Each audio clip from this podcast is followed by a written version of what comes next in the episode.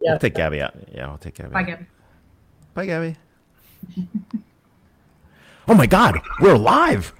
We're going to talk about billionaire space races, crossing the Kármán line, and what's next. Just kidding. All right. We're here for Disrupt TV. And more importantly, we've got our awesome guests today. I've got my awesome special co host in place, Liz Miller. Vala Afshar is on vacation and uh, will be joining us in the next few weeks. Uh, but more importantly, we've got our awesome guests today. We're going to go backwards real quickly. Um, We'll go with Jeff and then we'll go to Sunil, talk a little bit about where you're calling in from today and what you'll be talking about real quickly. So, Jeff, you're on mute, but pop off mute and come on and say hello. So, Hi. Um, okay, I'm uh, well Jeff Ullman, as as as Ray said. Uh, I'm um, calling in from my home on, on Stanford campus. Um, I'm a retired professor of computer science at Stanford, um, and um, I will be, uh, I guess, attempting to answer some of the questions that uh, that Ray has organized, and and in particular do some prognostications um, for the next twenty years. Uh, crazy thoughts. Anyway. We are totally looking forward to the prognostications. Yeah. That's actually the best part of the show. So I wonderful. prefer crazy thoughts, quite frankly. I think they're the, the best kind. So that's where we're headed. And Sunil, where are you calling in from, and what are we talking about today? Hey, Ray and Liz and uh, Professor Jeff. I'm uh, calling in from uh, right here in San Francisco Bay Area. And uh, I'm going to talk today about design and innovation. And uh, as you know, my role, I'm the managing director for design at uh, Company. Wonderful. Hey, that's great. We're going to start the show. Elle's going to do the honors, but while she's doing that, I want to thank our sponsors, IFS, Robots, and Pencils, for supporting the show and supporting this awesome uh, guest list that we have going forward. So, uh, with that, you know, we're going to start the show um, and we'll begin. So, here we go. Three, two, one. We are live. So, welcome to Disrupt TV. Super happy to have you here. I'm Ray Wang, one of the co hosts and co founders of Disrupt TV. We're here every week. Um, and as you know, I'm the uh, founder and CEO of Constellation Research, uh, but more importantly, uh, putting out a new book out there. If you get a chance to read it, it's called Everybody Wants to Rule the World. I'm joined here with my awesome co host, Liz Miller. Liz, do a quick introduction of yourself, and then uh, well, we'll jump into Sunil. I, hey everyone, Liz Miller, Vice President, Principal Analyst here at Constellation Research, covering the fun filled world of CX, marketing, service, sales, and the land of the CMO. But most importantly, today, I am officially hosting for Vala. It's a hashtag, it's a vibe, it's a whole feeling. Vala, we hope you're having a great vacation but I'm just going to take over. Cool. Hosting for Vala. Well, today's guest is awesome. We've got Sunil Karkera. He's a very, very important individual. Um, he's actually one of the folks that leads Design It as the global managing director. He's got 26 years of industry experience, and he's co-founded a number of Silicon Valley startups along the way. Um, he also was at TCS Interactive, grew the team um, to almost a billion dollars, and also he joined Design It in the spring of 2020. Good timing there, bringing his extensive experience in the design and tech industry. But before that, he's an engineer at heart. He worked at Lockheed. Um, he worked at SonicWall. He's the VP of Business Systems for Fox Interactive Media. And of course, uh, today he's heading up global leadership team with Kirsty and Kali from the sunny and vibrant Silicon Valley in California. And of course, he's also an avid typography nerd. So we're going to go fonts with him a little bit and also talk about dystopian sci-fi. Uh, but more importantly, he's here. You can follow him at Glue Code. And of course, we'll give the first question to Liz. So welcome to the show, Sunil. Thank you. Sunil. Thank you. You know that anytime you and I get to talk, I have to start with the big question, maybe a little debunking, but we talk about like, so design it. It's in the name, design. What is design? You know, it's not the coloring in department, but what is it? Is it a fad? What is strategic design? Give us a little background. Sure, sure, Liz. So let's let's step back to uh, old days. So modern design, uh, modern origins of this word design is uh, from the 1580s from France. It's a verb, a design, and it actually means a scheme or a plan in mind uh, from that French verb. But uh, first of all, what design is not, just like you said, right? Design is not about making pretty things just for the sake of it. Design is the art and science of solving problems with purpose, innovating with purpose. So design helps you expand your mind. And design has the tools and techniques for that. Design brings honesty to your work. Actually, good design is honest, like uh, you know Dieter Braun said. Uh, design should make user interactions with the world, with the product, with the environment more natural and complete. Uh, good design is invisible; it doesn't exist; it doesn't show up. So the kind of design we do at Design It, we design for how it works, we design for how it looks, and more importantly, we design for how it feels. When something works well, it naturally looks and feels good. You know, it's a great point, right? A lot of people ask about design and the role of how design plays in high high growth, right? Where does it grow, and how do you actually use design to innovate and, and provide that growth opportunity that's out there? Um, a lot of people feel design might take too long to get to, right? Might actually impede growth. What's your view on that, and where does that, ha- you know, what, what do clients see? Yeah, good good design uh, with good research and uh, good methods actually help you. Uh, you know, people use this word fail fast. Uh, I would say succeed better. Uh, yeah.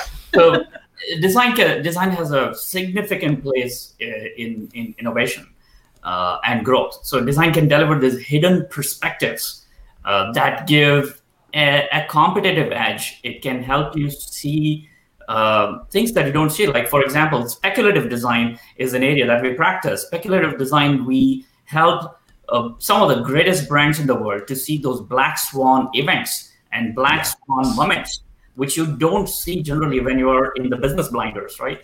Uh, or a frog in the pond uh, view of the world. So we help uh, companies innovate and look at high growth, high potential, just like the book you have here in the background. Somebody called Ray Wang wrote it, and it has a lot of this, uh, you know, to to really re- invert the pyramid. I think it's page 93 or something, Ray, in your book, inverting the pyramid. He helped invert that pyramid to focus on what matters uh, for growth.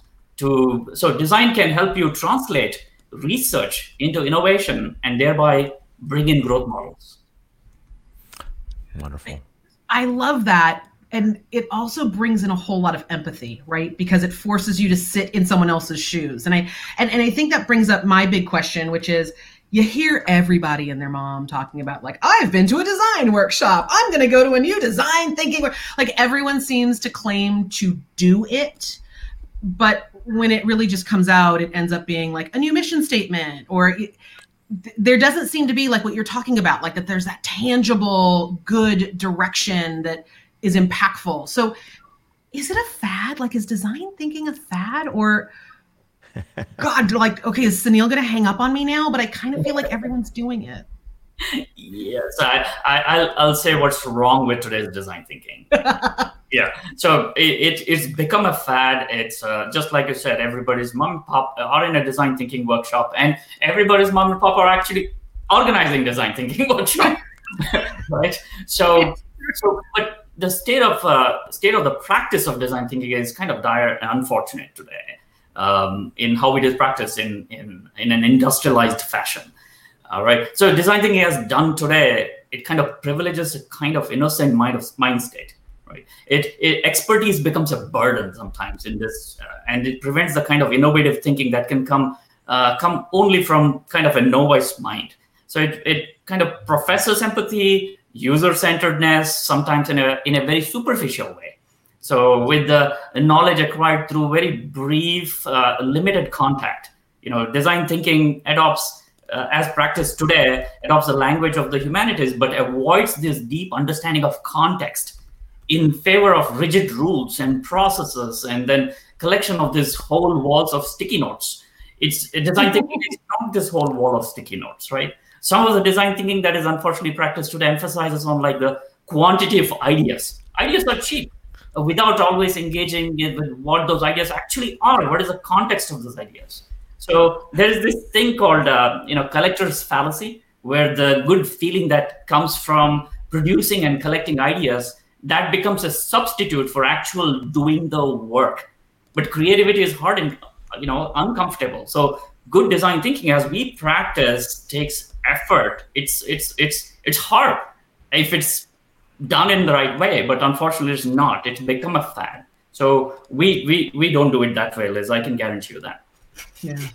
Well, I like that you specify that you guys and and having having had the opportunity to talk to you so many times before, you talk about strategic design. It's not just thinking about it. It's it's yeah. focused. It's very strategic. So I think I you know I think that that thought is certainly there. Yeah, we're yeah. we're designing and innovating for the long term, yeah. not just the short.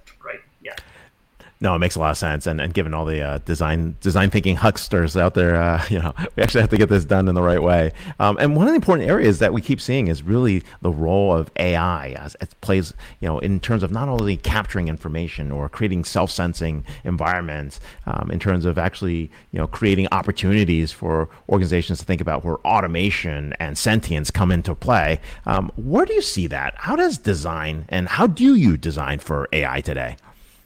So modern AI has made some leap, you know, progress in leaps and bounds, right? You, you saw uh, GitHub Copilot writing code uh, using GPT-3, right? And it, it, it is it's amazing, but modern AI is generally invisible. So how do you design for the invisible? So how do you design for sentient systems, right? Uh, so AI is most of design is you know uh, done as deterministic systems. AI is probabilistic. AI is a series of probabilities. Probabilities. You have you take a picture uh, of uh, of a fruit that, and AI gives you that it's ninety percent an apple and uh, you know five percent an orange. So you're designing for probabilities. So we are as designers used to building you know specific things in a design uh, in a deterministic way. So for uh, for designing for AI, there's a whole new thinking tooling, the whole tool chain, and data driven uh, design that needs to take place that can design for probabilistic uh, thinking. Makes a lot of sense uh, down the line. So here's the big question, right? Because I, I think when you start to talk about things like you have to design for the invisible, that's a big statement, right? That's like, let's design water. Like what? Like I, like to wrap my head around it is is is huge. So, but what are some of the lessons that you've learned? And I think that there have been really big ones that have been like seismically transformational, right? That design has been root of, whether it's Industry 4.0, whether it is new business units, whether it is designing for the invisible. What are some of those core principles and best practices of design and I would probably dare to say innovation that that you have seen? Sure, uh, great question. Design and uh, innovation doesn't mean you know as as practiced uh, doesn't mean simply coming with the newest shiny thing. It doesn't mean something, right? So, yeah, it it it. We want shiny objects. yeah. We like shiny, Sunil. Come on. so good design that drives innovation means actually discovering new business models uh, that yield long-term profit uh, for the organization. If it's if I if I look at in a purely capitalistic way Okay, so it has long-term profits. It it is it is those growth drivers for companies. So businesses will often promote design and innovation, but generate ideas that aren't sustainable. There's always this. Let's do a, a chatbot for the bank, as even if the the chatbot really sucks, right? Uh, it looks beautiful, but that's not design and innovation, right? It may be the organization is unable to absorb the innovation. By the way, I've seen this where organizations do this uh, design and innovation investment, but they're not able to absorb it and put it into the production line, like actually put it in the hands of customer. A lot of design dies soon after the it is prototyped. Okay, even if it's successful. So I've I've learned to uh, you know streamline design uh, and handhold it so that it actually gets to the you know the the customers touch it right? So it may be that it has you know no place sometimes in uh, I've seen design innovation sometimes has no place in corporate strategy. It's not in the plan. It should be put mm. in the plan. You you need to put in the strategy and planning uh, to actually derive value out of it. It, it may be that uh, you know innovation, as good as it sounds, is a is a press release in most companies. Okay, it's it's a PR moment. It doesn't actually have a profitable business model behind it. So design and innovation should be purposefully driving sustainable long-term business models. So the, the decision makers and planners should really take a principled stand towards it. So business models develop, you know, developed through innovation activities must meet those uh, standards of like desirability, feasibility, viability, adaptability, and, and may I say sustainability. Uh, So it, it, it should not be just because, oh, we have this cloud technology, let's innovate on the cloud. Doesn't mean anything. Yeah. Don't design for that. Don't innovate for that. It, so should, it shouldn't just be aspirational. You say?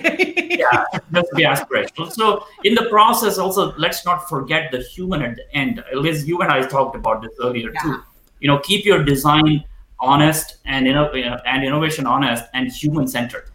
Your your your design will succeed. Your innovation will succeed when you when you fit it around the human. Yeah.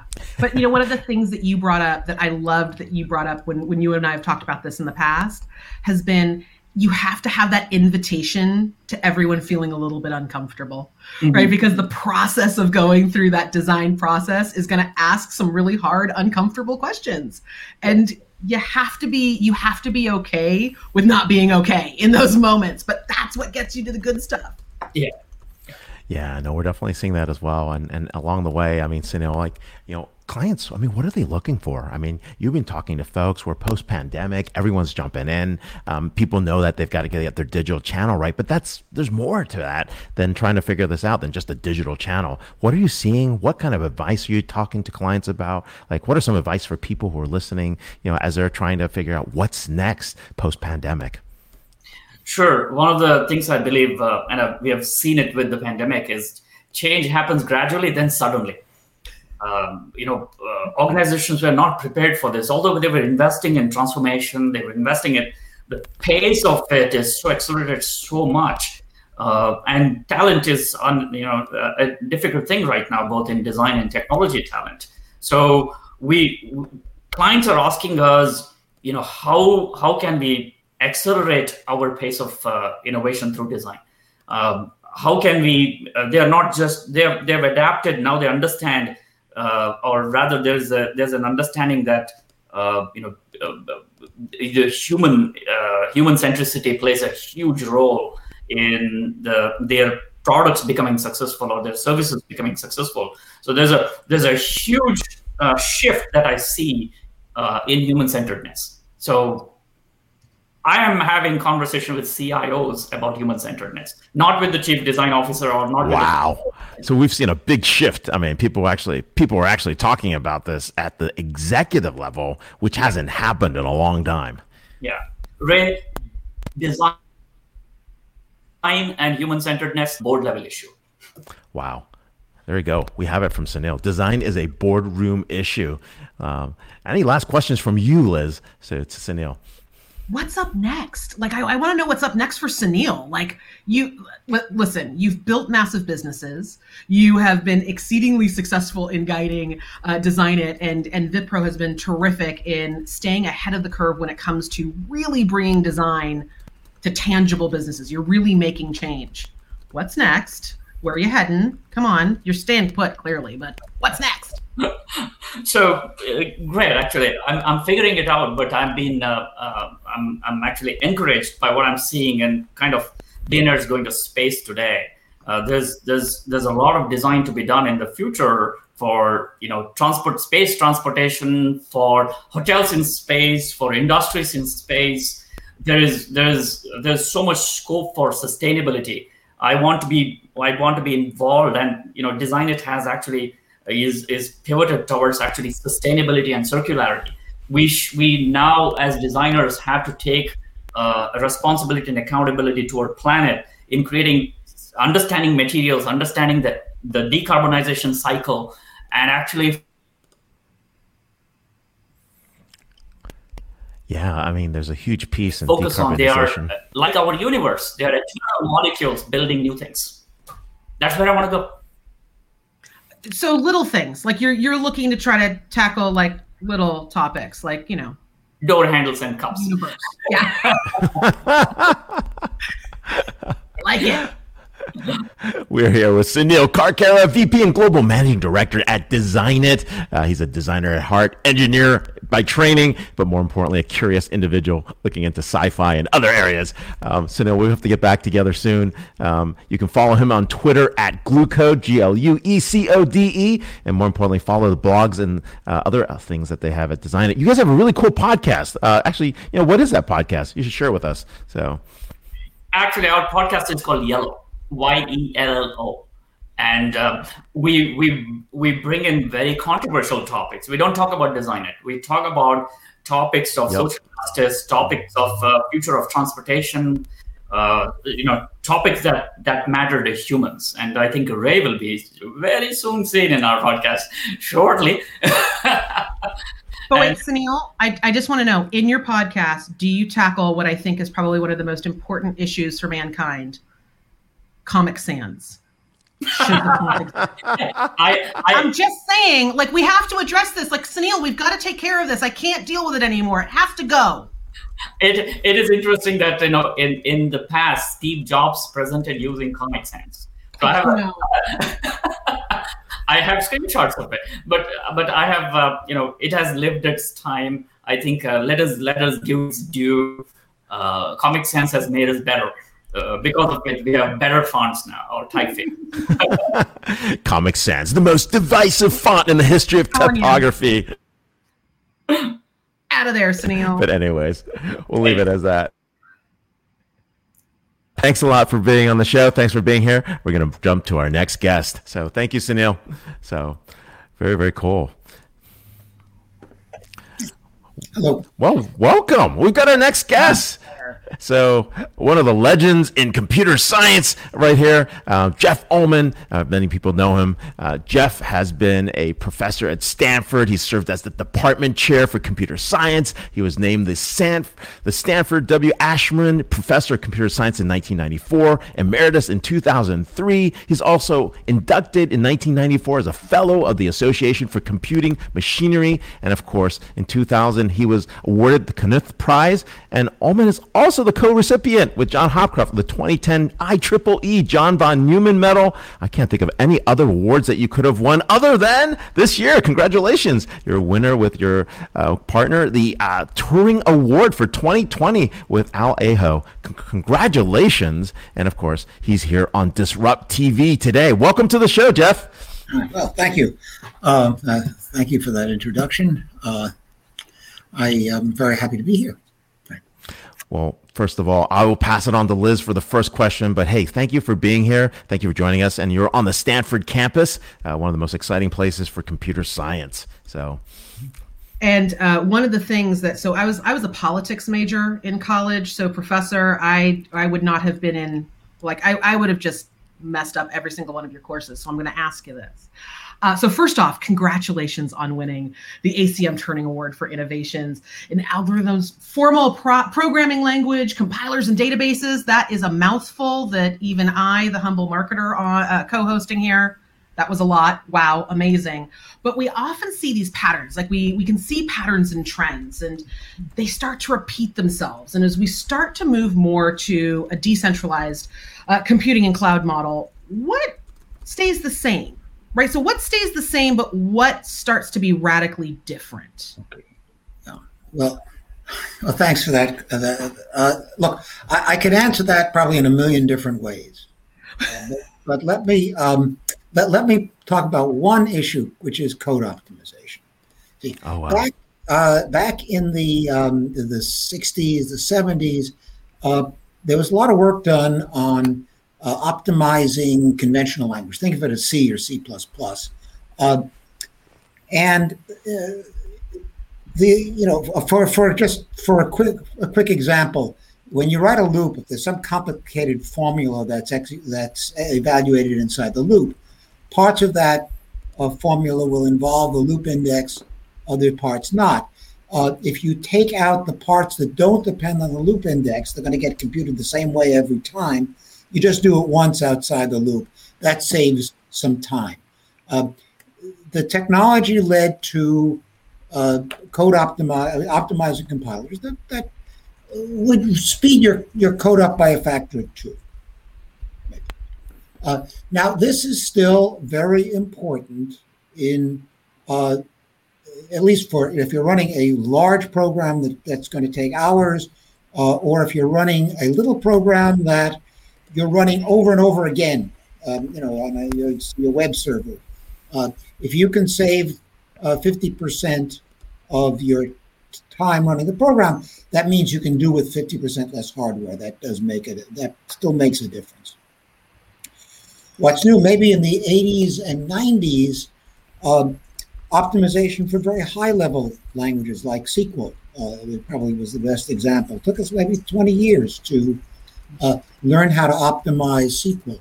The interesting thing there is you get not just a factor of two speed up, but orders of magnitude speed up. It makes it possible to write in a very high level language like SQL, uh, which uh, you really couldn't do without without optimizing. Um, now, uh, more recently, uh, the same uh, very high level language uh, with powerful optimizers is uh, the story is being repeated in something like uh, Spark. Uh, this is the um, the what's I guess becoming a standard for doing you know essentially using computer computer clusters, writing code on computer clusters. Um, and I think there the community is now beginning to do really serious optimization of Spark code. And, and this looks like a very, very exciting development for the future. Wow. I mean, the ability, to, we might even get to that point uh, where code actually writes code on its own. I mean, do you foresee that day where um, we can get to sentient code uh, where that optimization actually occurs within the code on its own? Um, probably not. Um, you know, there they, you you get into to this um, uh, undecidability problems uh, pretty pretty quickly. You don't know exactly what code is doing, so it's very hard to. Um, I mean, you can do in, in some special cases, such as SQL. SQL is it's it's it's easy because it's not a Turing complete language, uh, so you can optimize it. Uh, you, um, uh, but but if if you want to start looking at C programs and writing. You, you think you're going to write a program that's going to look at a a C, C program, figure out what it's doing, and figure out how to do it better. That's not going to happen. so we still can't get through that problem of infinite strings uh, that will continue towards the end, which is which is what you're referring to, which is kind of the challenge. So, okay, no, I do get that. I do understand that part. Um, but let's take ourselves out of that, right? We're, we're actually seeing some interesting advancements in quantum computing. And, you know, we're getting to the point where we've got the hardware, we've got some semblance of a stack uh, to work with over time. You got Honeywell and IBM and other folks jumping into the fray. Uh, where do you see, like, where, where is quantum computing today? Are we too early? Is it just the beginning of the cycle? Um, you know, is there, you know, can we get these qubits stable enough? Uh, what do you think? Um, well, I actually, um, I mean, we gave we the Turing lecture was was broadcast uh, yesterday, and I think it's it's still available. Uh, Al uh, spent uh, a good fraction of the of the uh, Turing lecture on uh, computing. he knows a lot more than I do about it, and and I encourage you to to listen to what he has said. but the I, I think he would agree that uh, we're really not there yet, and it's not clear that we're going to get there. Uh, I think what what happened. Well, first of all, quantum communication, what, the, the, what they call the spooky action at a distance. This seems to be real and may be, be useful. It may uh, give you a way to transmit data secretly with no possibility that anyone can uh, can can uh, can intercept it.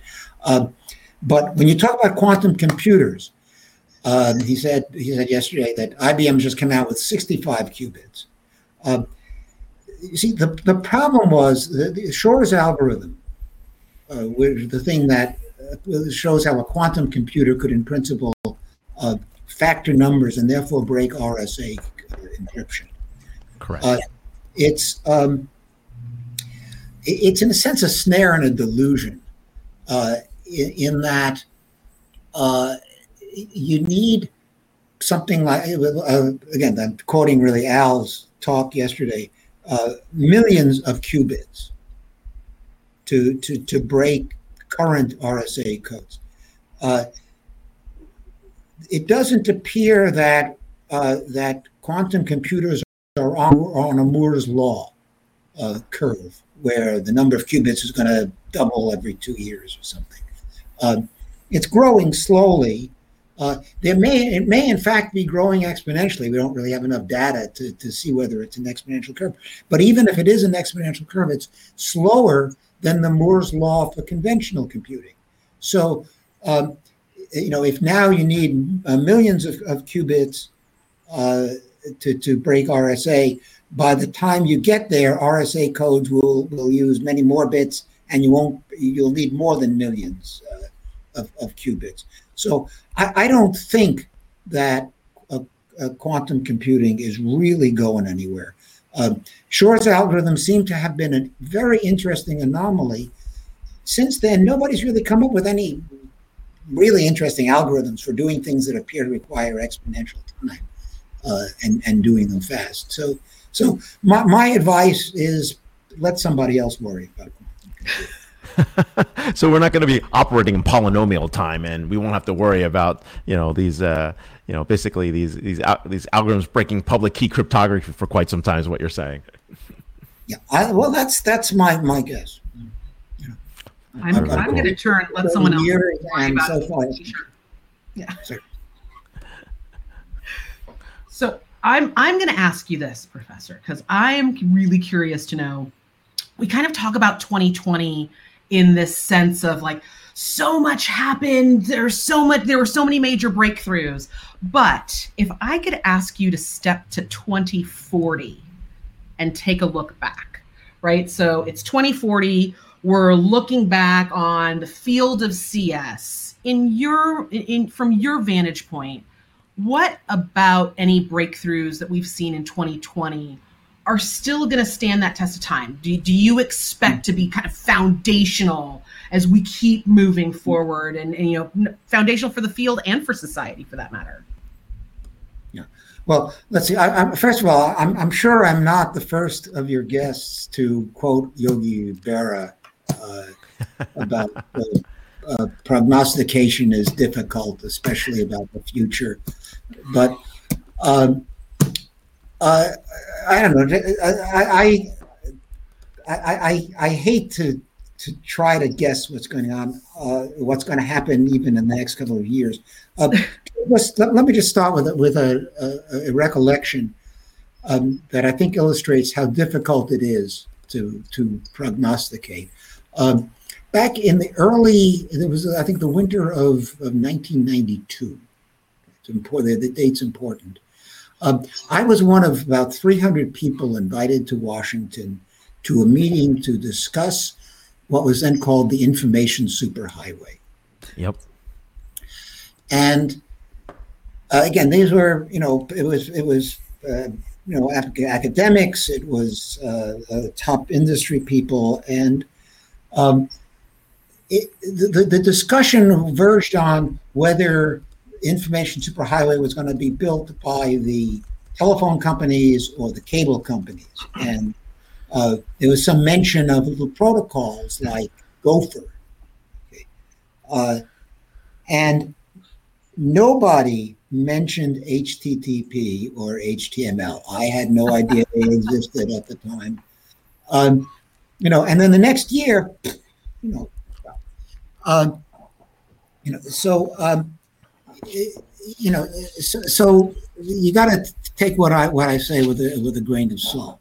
But uh, what I'd like to do is is is maybe throw out a couple of, of areas where I think some progress might uh, build on the technology that that we have uh, today. Okay. First of all, uh, social media seems to be a tremendous problem. Uh, I tend actually I I stay away from it. Right? You I was asked to put my Twitter handle. I don't have a Twitter handle. I'm not on Facebook. I just stay away from all of this stuff. Uh, but that's my my personal opinion. Uh, it's pretty obvious now that we have a serious problem about the the the the, the, the ill effects of, of of people using social media. Just for example, um, hate speech uh, seems to to have, you know be, be rampant, uh, and uh, you would think that uh, this is a pro- problem that can be automated away. Well, first of all, you have to define what hate speech is, and that may depend upon the context. Um, uh, just uh, you know, if you look, let's say, the world of newspapers, the standards of what is appropriate at the New York Times, the Washington Post, is rather different from what it what it is at the National Enquirer. Uh, so um, you know, so so we may see that different social media have basically different policies, but to define what hate speech or you know inappropriate uh, material of, of any uh, uh, of whatever sort um, you want to get rid of uh, misinformation. I think, by the way, uh, misinformation about medical matters is a much more serious um, matter than misinformation about uh, whether the thing you saw streaking across the sky is a UFO or not. Uh, that's, uh, uh, but but but this is a, a real, a very hard technical problem of how even given a definition of what it is you don't want people to be saying how do you find out that they're saying it and and and decide that uh, correctly um, uh, I think another another interesting direction uh, is in privacy research. Um, uh, I don't know. I've I have been quoted uh, actually uh, correctly many times. I have a, a slogan which is, uh, I, "I don't care if my toaster sees me naked." the, um, uh, the, the, the idea is it's a machine. It doesn't right. matter. And right. and my analogy, I don't care if Google computers know something very, you know, deep about me. Uh, they, they know where I've been, uh, they know what I search for, and so on. As long as it stays within the computer, that's fine.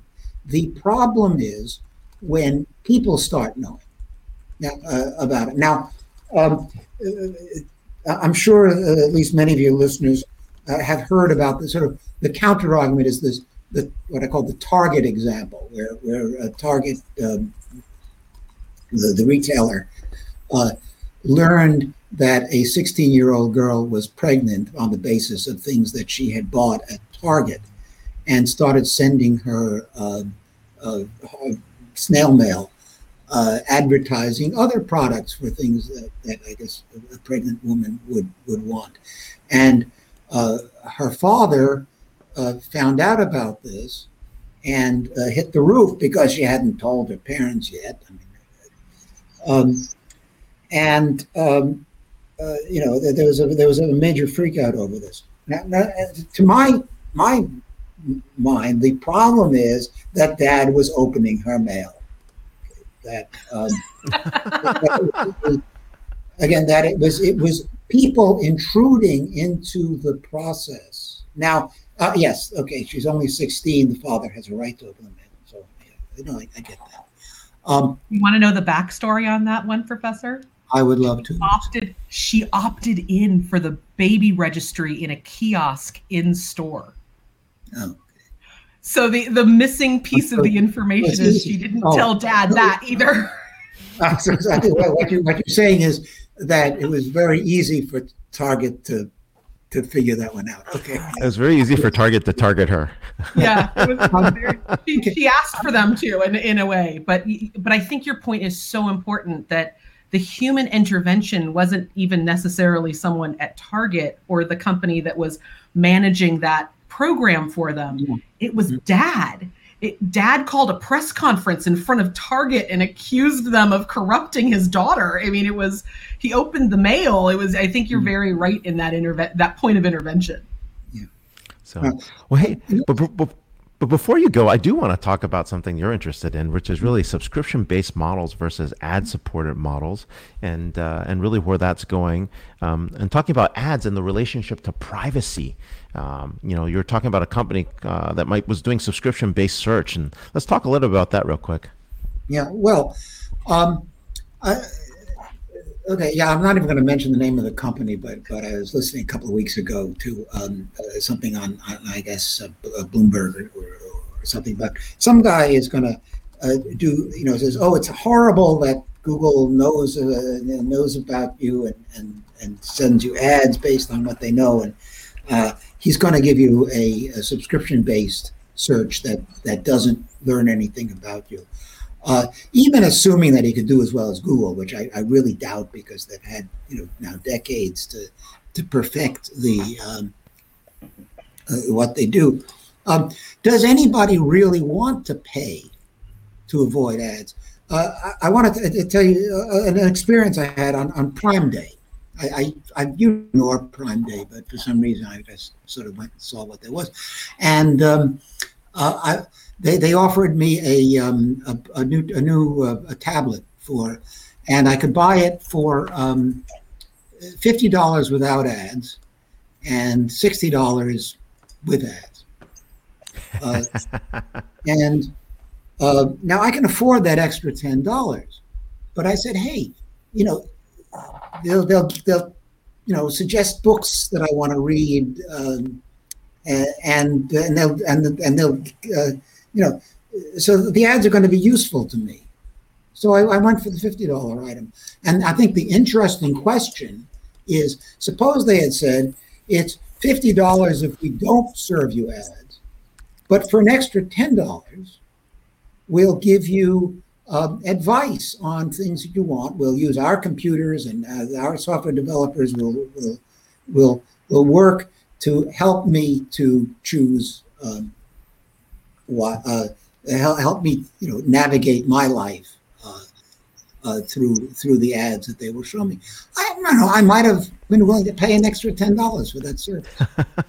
we're gonna have to run an A/B test on that. So, yeah. but hey, well, we're here with Jeff Ullman, computer science professor at Stanford. I think that's too little of a title. This is one of the legends in computer science, Turing Award winner, and more importantly, um, we serve together on a board. So really appreciate you being here. No Twitter handle, no social media, but you can reach him at ullman at gmail.com. Thank you so much for being on the show, Jeff, and uh, hopefully see you on the Stanford campus soon. Well, glad to, glad to be here. Very cool. And you have one of your former students is joining us next. She actually took two of your classes, so we'll bring her on by and uh, actually say hello as well. So, very very cool. All right. so cool. Well, we are here. Um, all right. Um, so let's talk about who's next. Well, Clara, welcome. So good to see you. Uh, very, very good to have her here.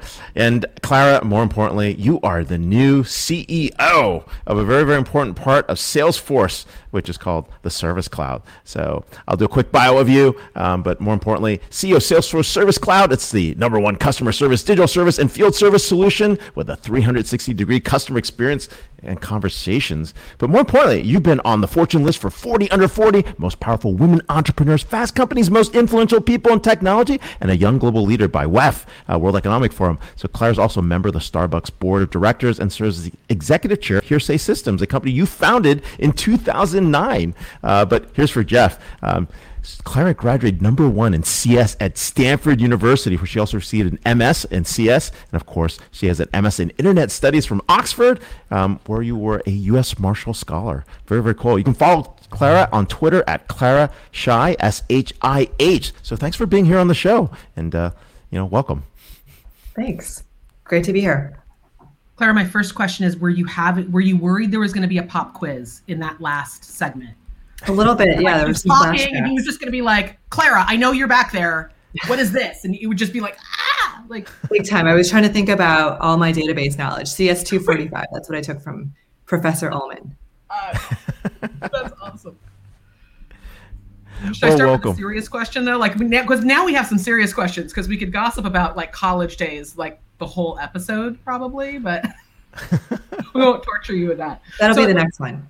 I know that that'll be the next time we do this. So I'm gonna I'm gonna kick off. I'm gonna ask the first question if that's okay, right? Um, yeah, go for it. I, I think that more than any part of the organization, the pandemic literally just took customer service and just like shook it from like moment one, like probably in say February when we started hearing rumors that this was going to be a pandemic it it permanently has shifted customer service. So what are the big challenges? Like what are some of the big challenges that that the pandemic kind of highlighted and threw into the kind of in the way of a lot of customer service organizations? And how did they really have to be addressed? Because it wasn't just one thing. It was like we threw the kitchen sink at service. All your agents have to go home. Everyone's going home. Like everyone's mad. Everyone it was just like like the avalanche hit customer service. So and your wait time will be two hours and three minutes. right, and and everyone's at home, so now you had agents with like dogs barking in the background. And how did that happen? And how do we shift? And like the concept of shift in pandemic was top of mind for everyone. So what what kind of sticks in your mind as some of the biggest things that happened through all of this that are kind of going to change service really not only in the near term but in the long term?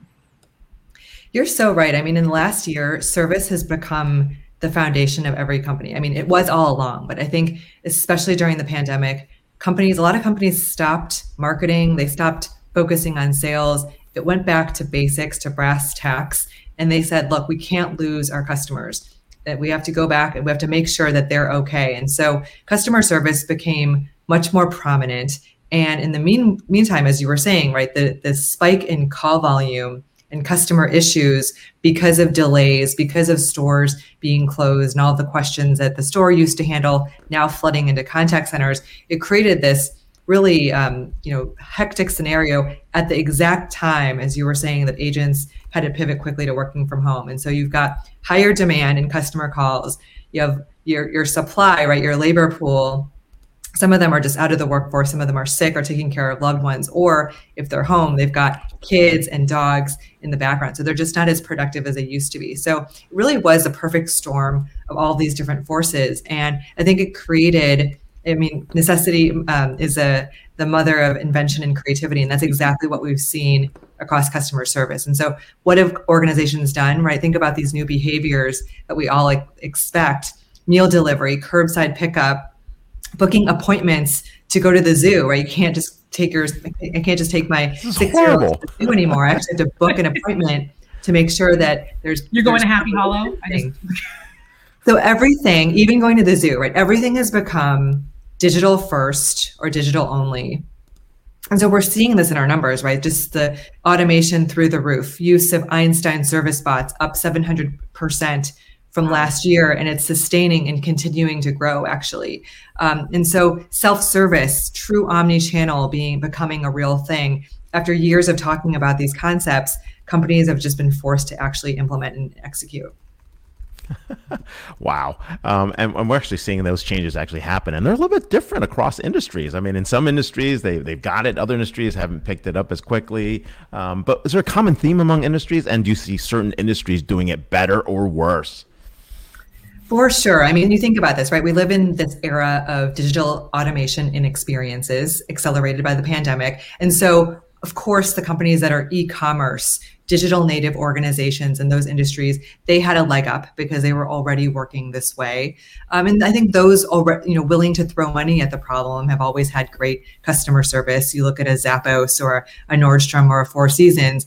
I think the challenge has been how do we scale excellent service to any organization even those with very different business models than a four seasons right? And that's that's really the challenge. In terms of industries that have the biggest potential to disrupt i always you know think consumer first right? As a consumer where do we get those recorded messages telling us that we have a two or three hour hold time where is it the worst because that's where there's the greatest upside and so i think about those contact centers i think about you know banks won't name any names insurance companies health plans, telcos, right? Those are the companies that I and probably all of you have spent hours uh, waiting on hold to talk to over the last 12 months.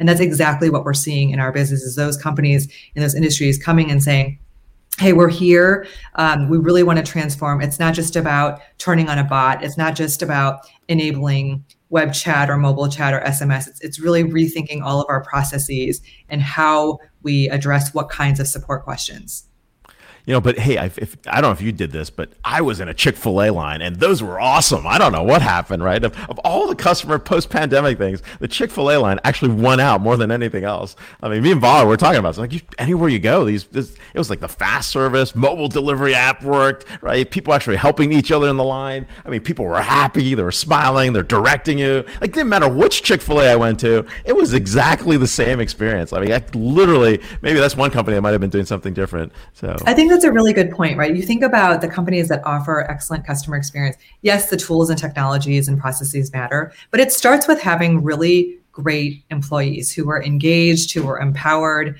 um, who yeah. are given the information and the tools to be successful. And so I think that's what you see whenever behind every great experience is a happy employee. And it's a big area of focus for us as we go into HR service as an expansion of, of Service Cloud.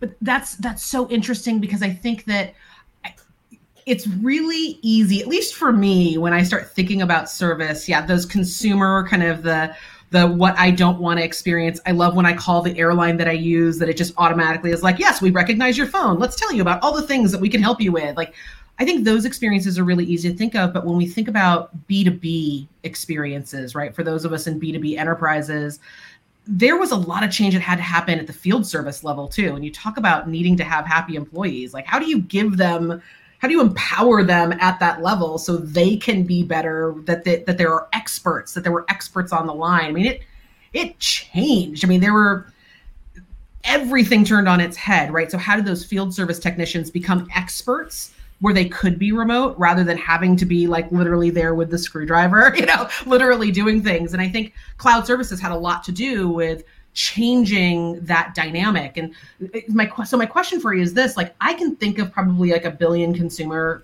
organizations that did a great job even through the pandemic in kind of bringing that customer service uh, you know up leveling that and having happy employees and all that. Anyone that like is like listen you guys you guys work with the best of the best right? Like i'm just not gonna not gonna lie about that one. Any examples that maybe are kind of like a little unexpected of people who really did a good job there's there's so many. um, I mean, I, I, think one that was just such high stakes because it went well beyond service was Sonos, right? We all know Sonos and their oh, speakers. Oh, yeah, yeah. And you think about pre-pandemic, the vast majority of their sales came from brick and mortar locations like a Best Buy or a Magnolia, et cetera. The pandemic happens, all of the sudden, right, people are no longer going into these stores; they're scared to. Um, yep but then people are at home and they want music right? This is like therapy and it's like about survival. And so demand goes way up. So they quickly had to bolster their e-commerce um, channel and they became i mean they had e-commerce all along but they really became an e-commerce first an e-commerce majority company during the pandemic. And that was all you know powered by service cloud. Or you look at a company like dell right? 17000 agents. They run a contact center multiple contact centers small company, you know, different not international or global. right, global.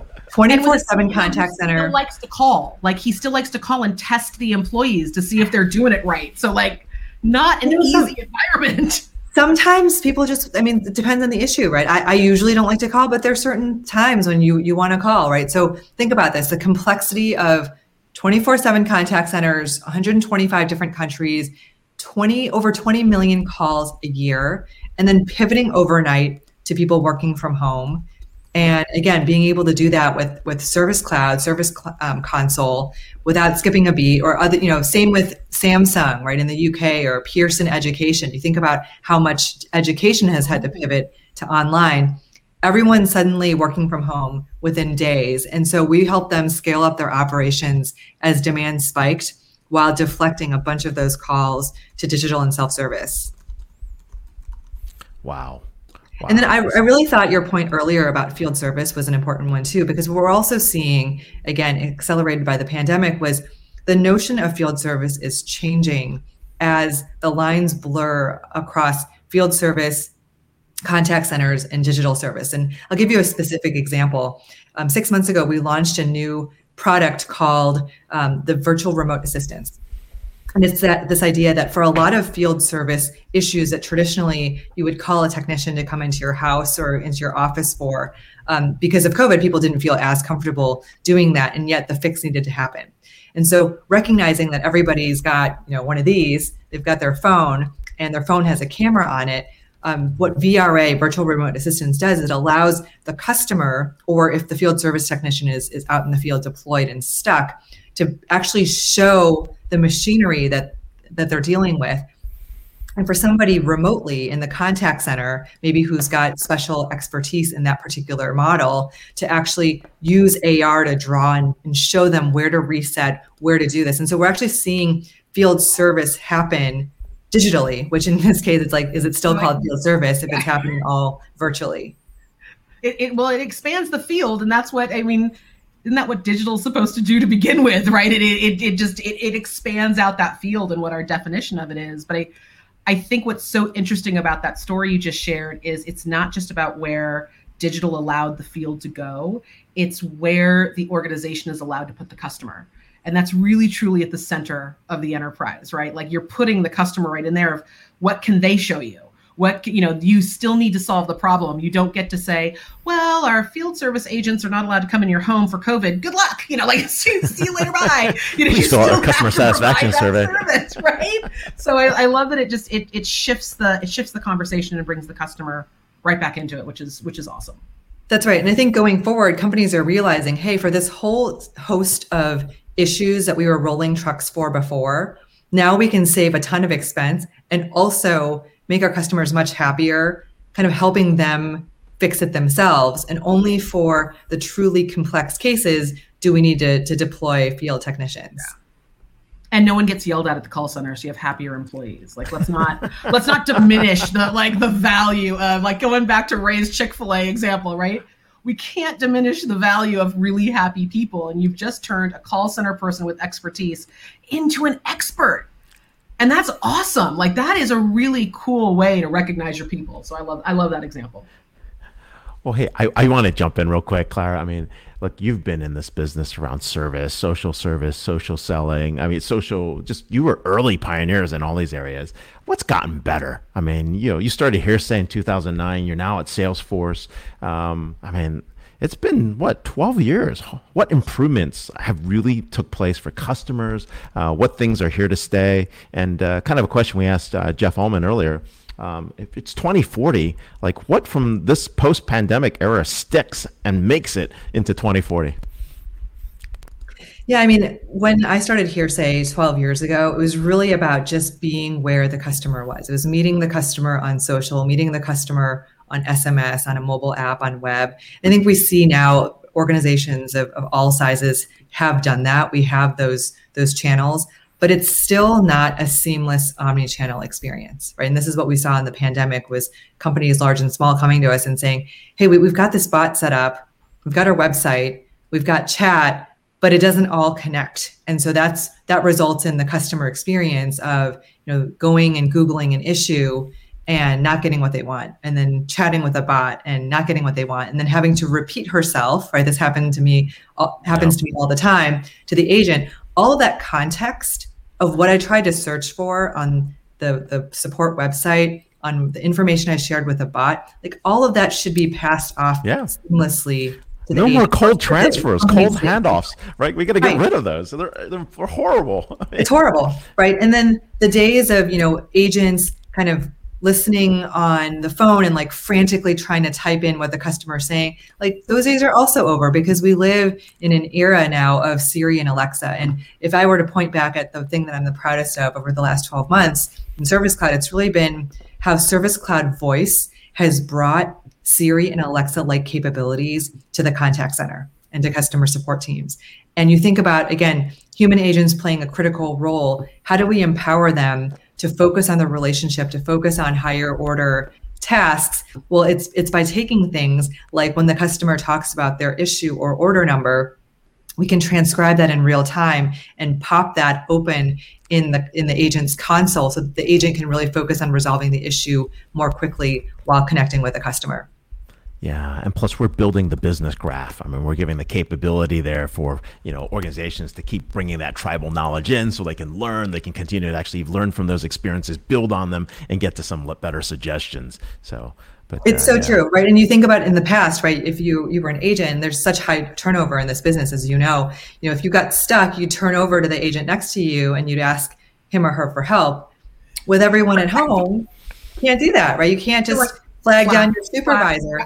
So we'll slack them now. We'll slack them in. Yeah. You, you, certainly can slack them, right? That was a an, an exciting acquisition for us, but you shouldn't have to, right? We are using voice analytics. We know when an agent is stuck.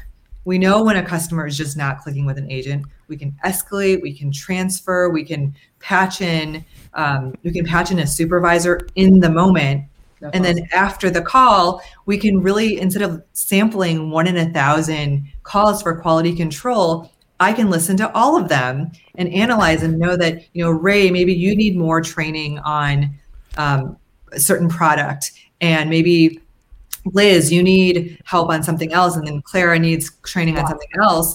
Anger so we, management for contact center agents, you know. yeah, so we each get our personalized training plan as we continuously upskill, which is so important as the easy questions keep moving over to the bots. And it's not just that NPS score at the very end, like, how did Clara do in that last call? It's like, no, we actually know how she did and how yeah. we can help her be better. Which I don't need to send you a survey. I know exactly right. how she did. That's awesome. I love it. I love it. One less survey. Life could be much better. No, just kidding. People fill those out. I, I always wonder. Now it's like the really happy or the really angry, right? Yeah. Like I, I can't stand Ray what he just said to me on that service call. One star, mm, you know, or like, oh my god, I love Clara. I'm gonna send five star. Yeah, that's it's just it's every interaction is a five at the end of the day. happy, supremely upset. Okay, I, I have a really quick lightning fast question because I know we're, we're going to be over time. Clara, it's Ray asked you if it's 2040. I'm going to ask you to go back and whisper one piece of advice to Clara sitting at her desk as a software engineering intern. Right. So if you're you're you know like let's go back to Oracle, right? And just whisper in your ear of like one piece of advice that you've learned that you would like to give yourself when you were sitting in that desk. Believe in yourself. I love wow. that. Yeah. I love that. Yeah. Had a lot of imposter syndrome when I was an intern. Yeah. I, I, I feel like I, I had that in like my last three jobs. Like it just it's just forever. So it's a it's the constant it's the constant reminder. It's constant, yeah. right? But we should remind ourselves and each other of that. Yeah for sure. Oh. I love it. Well, there you have it. Clara Shih, believe in yourself, CEO of Service Cloud at Salesforce. You can follow her at Twitter at C L A R A S H I H. Thanks a lot for being on the show today, and congratulations on your role, and of course, you know, having some fun at Salesforce. Great place to be. So, thank you. All right. Wow. Um, as you know, hour goes by super fast here on Disrupt TV. And uh, any thoughts on your end before we talk about who's next on episode number 244? Yeah, I'm, I'm pretty sure that this is just another case of Vala conveniently having a vacation when you have three ridiculously smart guests on that make me walk away feeling like a dope. I'm just saying, this tends to be a theme when you bring Liz on to Disrupt TV, and I'm just going to blame it on Vala. We only bring the best guests for you. We only bring I know, the best. Well, guests. you know, and then yeah. I walk away like, what? Where? Like, I'm just going to go. Like, I'm going to go knit something or something. Like, I don't know, but like that was amazing. Oh my god! But here's the thing that I'm walking away with from is that every single one of the guests today talked about something really important, and that was the humanization of everything that we do and that was that was in every you know from design to where we take compute and where we take privacy to where we take service. It was all about bringing that human really and embracing it like really embracing humanization in our businesses. And i thought that was a really awesome thread. That's a great point. We're humanizing digital we're humanizing technology. More importantly we're humanizing our experiences. And uh, yeah it's been great having these guests Next week on episode 244, we have Mark Rosekind, PhD and Chief Safety Innovation Officer at Zoox. We also have TJ Jiang, CEO of AvePoint. They just went public. And of course, Linda Hill, co-founder of Paradox Strategies and HBS, Harvard Business School professor. They'll yeah. all be here next week on Disrupt TV. If it's Friday, if it's 11 a.m. Pacific, 2 p.m. Eastern, come join us for a live Disrupt, Disrupt TV. TV show. Thank you very much. Thanks, everybody. Have a great weekend. Later, guys.